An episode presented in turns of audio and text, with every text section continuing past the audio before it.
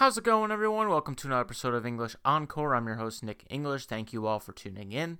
Today, we'll be talking about will the Sabres be able to continue their hot start to the season?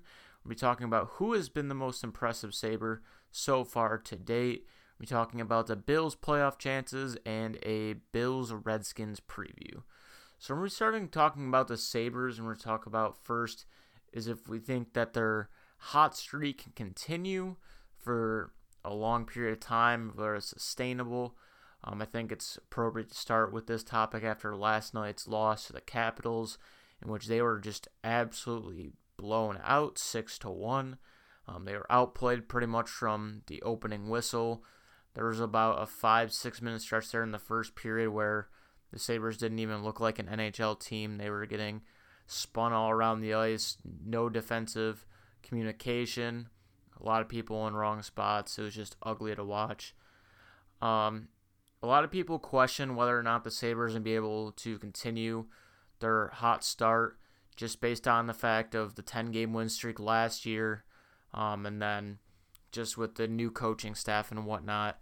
It's pretty hard to determine whether or not this team is for real or not and if they're going to make the playoffs.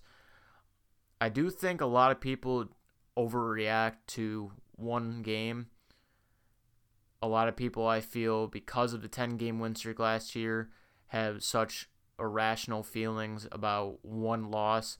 I know they got blown out yesterday, but one loss doesn't define a season. They're going to go through some rough patches throughout the year. It's just how they're going to respond. They have a good opportunity tonight at home against the Islanders to do that. We'll see how they do tonight. I think this six game stretch, though, can really define the season for the Sabres. They have the Islanders tonight, two games in Sweden against Tampa, the Hurricanes, Senators, and Blackhawks. Tampa is obviously a very good team, even though they haven't had the hottest start this year. Islanders and Hurricanes are both playoff teams. Senators are young and they aren't that great, but you can't overlook a rival and divisional opponent. Then the Blackhawks have a lot of talent, but they're also off to a mediocre start as well. I think it's very important for Buffalo to try to get four out of six wins. Um, I feel if they are able to do that, it's going to show that the team can rebound from tough losses. They've done a good job so far this year when they have lost of bouncing back. This loss to the Capitals is the first time the Sabres have lost back to back games this year so far. And even in the previous loss before that, they did manage to get one point in that shootout loss. I just think that if the Sabres can win four out of six games throughout the rest of the season and series, and there is going to be some stretches where maybe they only win one or two or three games out of a six game set. But I think if the Sabres just take it six to seven games at a time, breaking the season down into chunks, I think Krueger will do a nice job of getting the team ready. Um, my biggest concern with the Sabres, honestly, is their top six only because you, it's been a little erratic lately. Um, Eichel's been turning the puck over a lot more than he usually has um, in past years.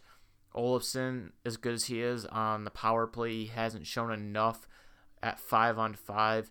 And although Marcus Johansson and Jeff Skinner have been playing well together, uh, Sobotka can only last on the top six so long against other great NHL teams like the Capitals and Islanders. I think it's only a matter of time before Tage Thompson gets called up, but I believe at some point Botterill has to make a move, and it's going to be through the defensive core once Pilut, Bogosian, Scandella are all healthy. I think once Scandella is healthy, I believe him or Ristolainen will be moved in an effort to bring in another top six forward to really bolster the lineup. The Sabres have definitely played better hockey than in their past few games, but I think overall the Sabres are trending in the right direction. I think Krueger's philosophy and communication has been good. I think their defense has been better. It still has a lot of work um, to do, but overall, I think the Sabres have done a really nice job of getting a lot of points on the power play, taking advantage of being a man down. I think their penalty kill has been pretty decent so far, despite the past few games of allowing some power play goals.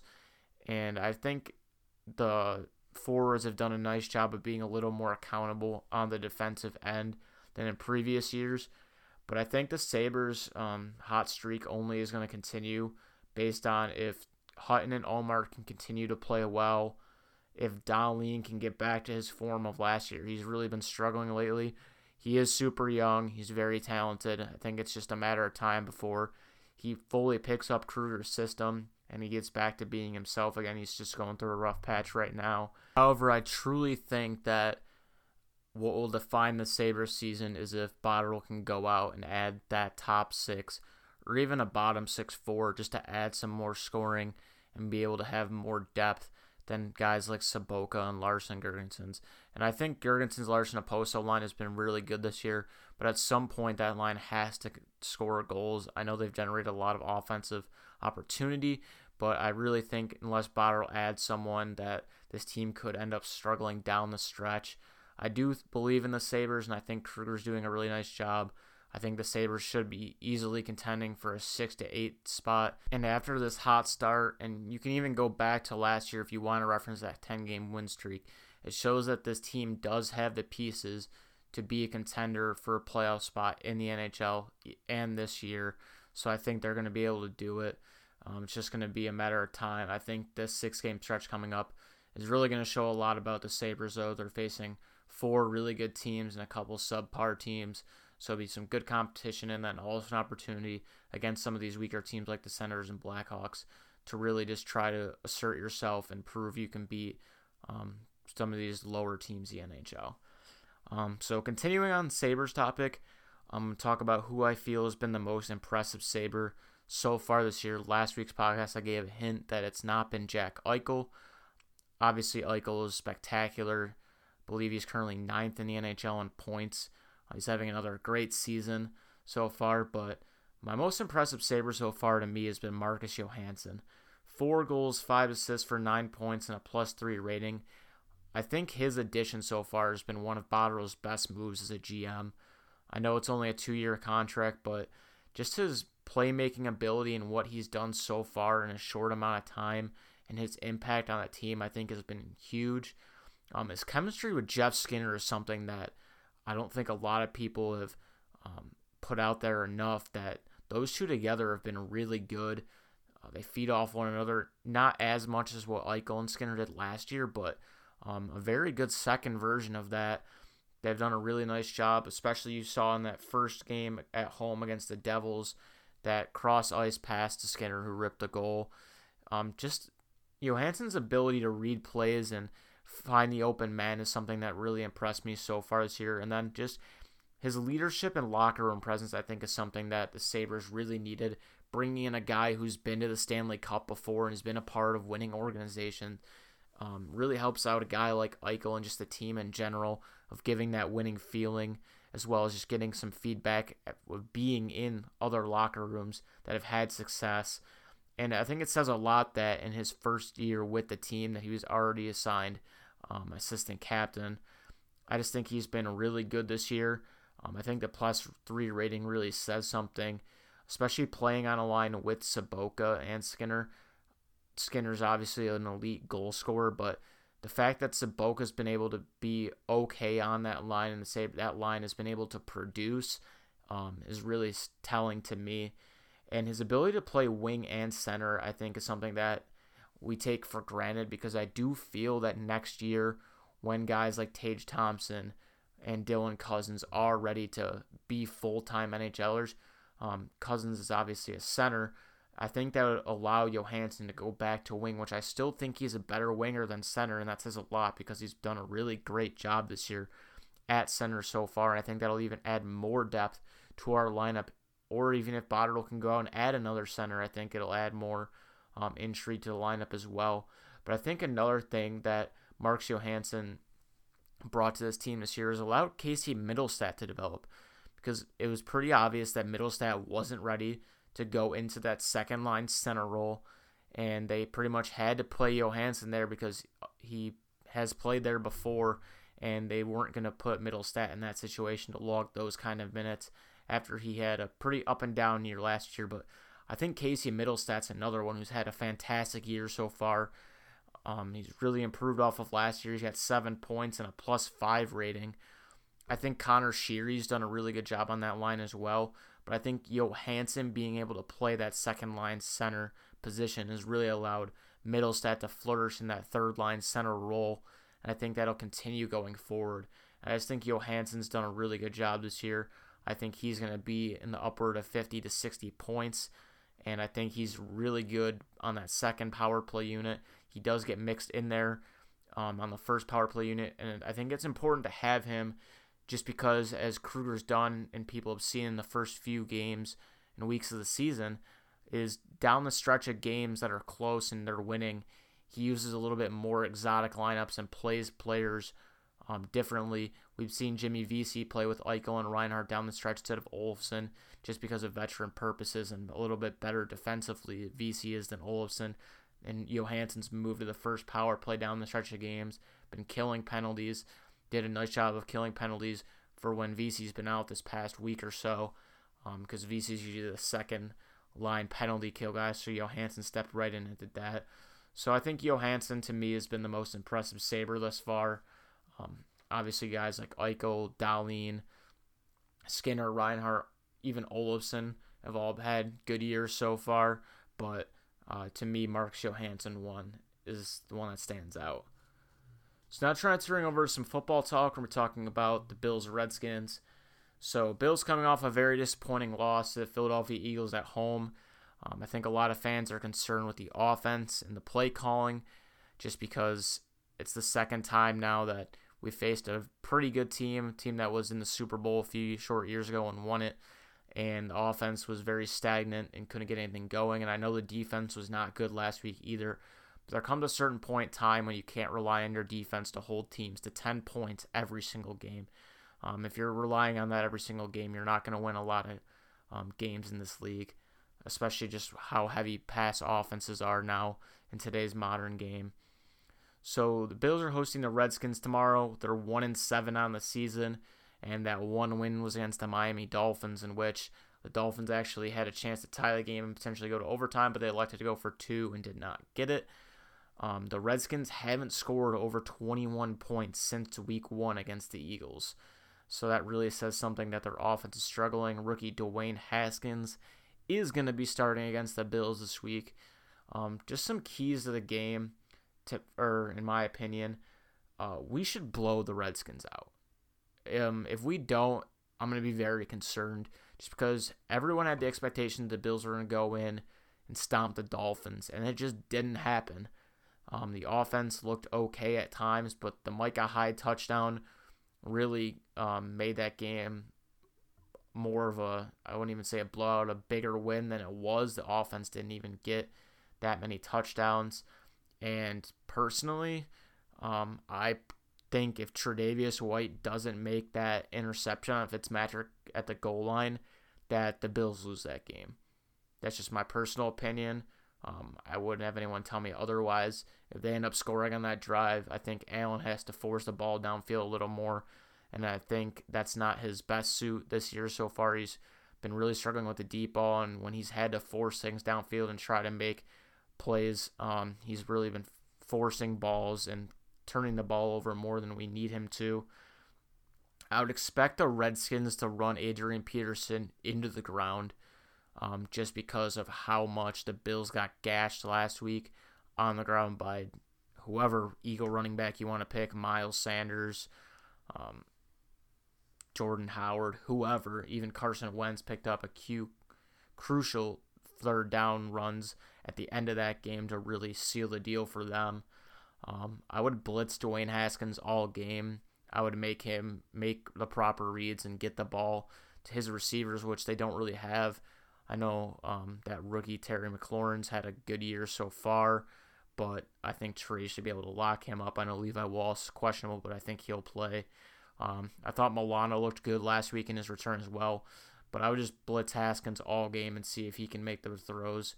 Um, he struggled in his brief appearances when he has come into games because of injuries to Keenum and whatnot. The same with Colt McCoy. And I think my biggest thing with the Bills, honestly, is stop being cute with Devin Singletary. I don't get this one to three carries in the first half. You drafted him and got rid of McCoy for a reason. He's shown you what he can do. He shows flashes of brilliance. That touchdown last week, that little screen pass or swing pass, whatever you want to call it, was amazing. It almost didn't happen because McDermott ended up throwing a challenge flag, but they didn't see it, or it was after the snap, either or.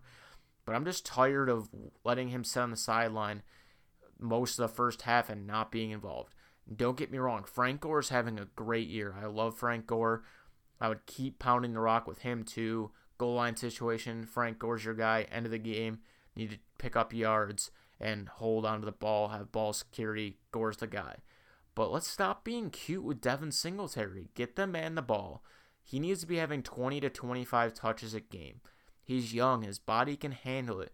If you want to beat some of these good teams down the stretch, Devin Singletary is going to have to be a huge part of your offense just because he's a better receiving back than Frank Gore as well and we didn't go out and add another free agent or trade for another wide receiver at the deadline. We passed on Josh Gordon on the waiver wire, and Beasley and Brown have both been good, but the Bills still don't have that third wide receiver. Robert Foster has been active most weeks. They took a few shots to him last week, and nothing happened.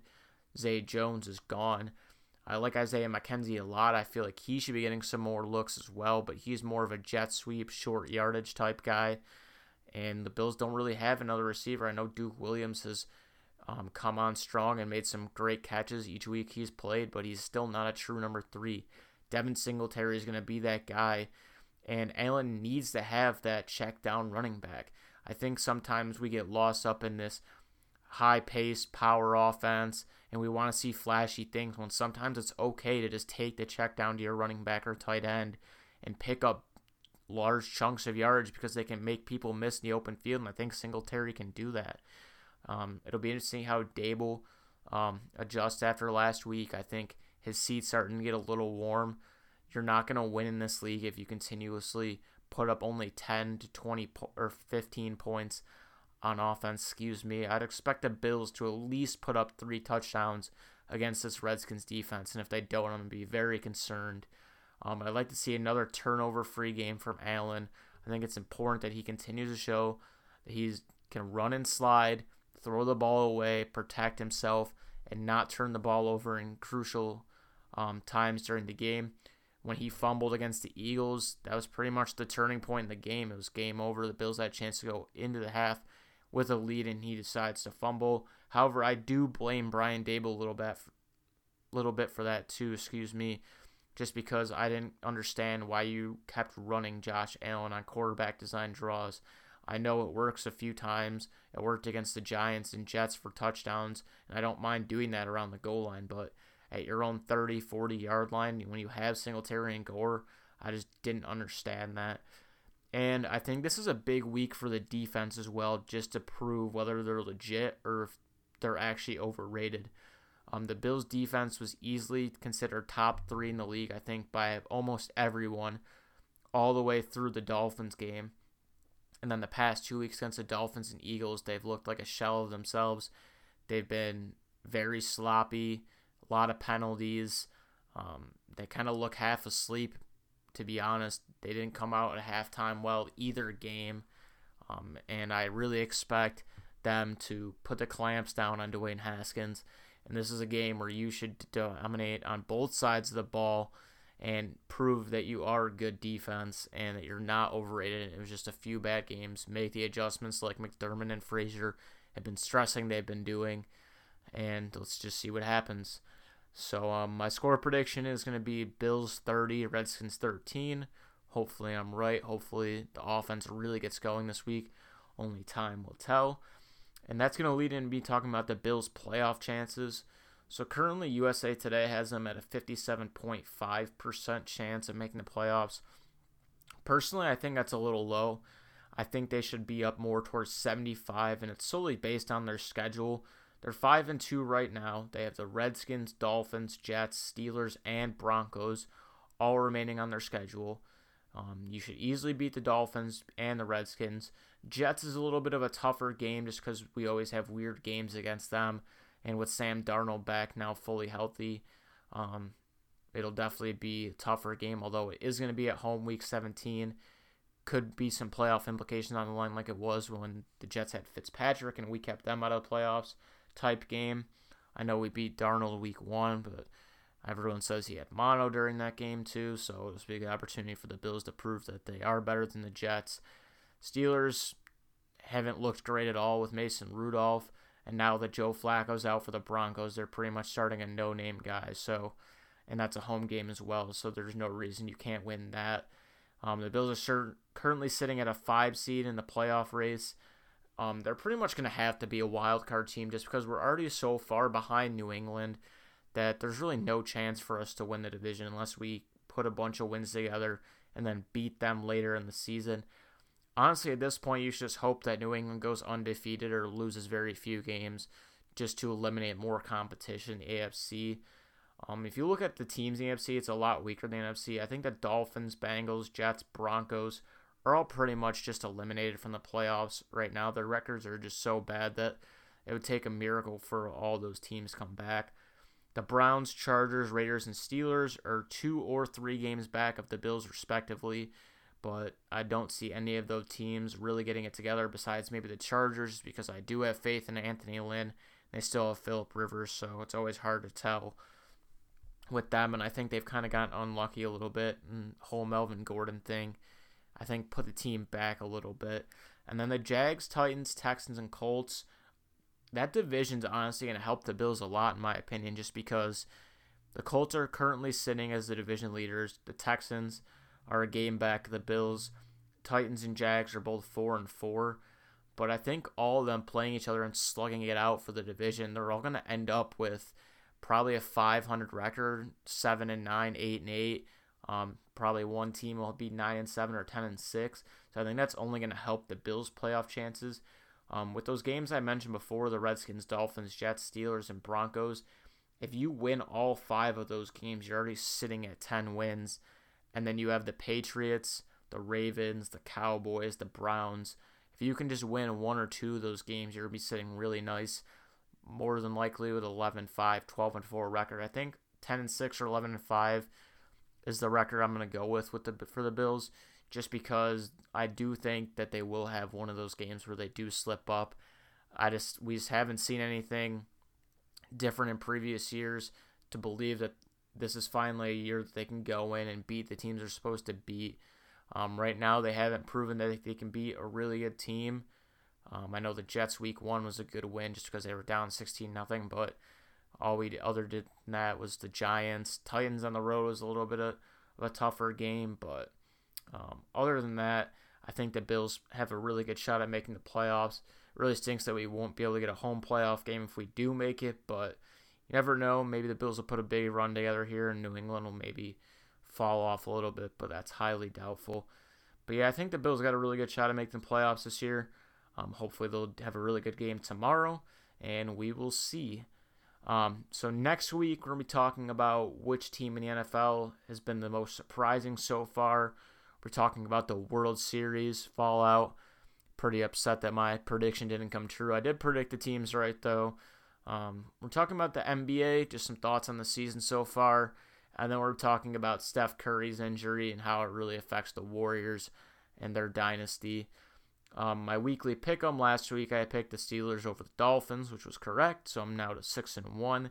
And this week I'm going to be picking the Seahawks over the Buccaneers at home. So that's going to do it for this week's episode, everyone. Thank you all for tuning in. Appreciate all support. And I hope you all enjoy the rest of your week. And I hope you all tune in next week. Go Bills.